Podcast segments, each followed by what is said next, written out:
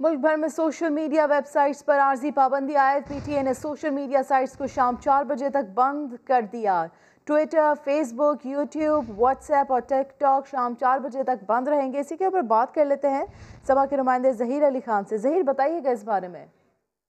جی بالکل، ملک میں امن امان کی صورتحال کے پیش نظر ضابط داخلہ کی جانب سے پی ٹی اے کو ہدایت جاری کی گئی ہے کہ جو سوشل میڈیا ویب سائٹس ہیں، ان پر صارفین کی جو رسائی ہے، اس کو شام تین بجے تک اس کی ایکسیس کو بند کیا جائے اور کام پی ٹی اے کا یہ کہنا ہے کہ TikTok, Facebook, Twitter, YouTube سمیت جو سوشل میڈیا ویب سائٹس ہیں، ان تک رسائی وقتی طور پہ جو صارفین ہیں، ان کو ممکن نہیں ہو سکے گی۔ اور شام تین بجے کے بعد ملک میں امن و امان کی جو صورتحال ہے، اس کا دوبارہ سے جائزہ لیا جائے گا اور اس کے بعد یہ فیصلہ کیا جائے گا کہ ان کو مزید ایکسٹینڈ کیا جائے گا یا پھر تین بجے جو صارفین کو سوشل میڈیا پلیٹ فارم میں ان تک رسائی کو دوبارہ سے بحال کیا جائے گا۔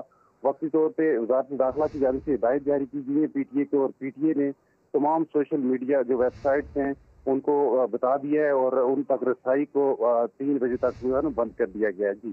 ٹھیک ہے، بہت شکریہ۔ ظہیر علی خان، اپڈیٹ کیا آپ نے؟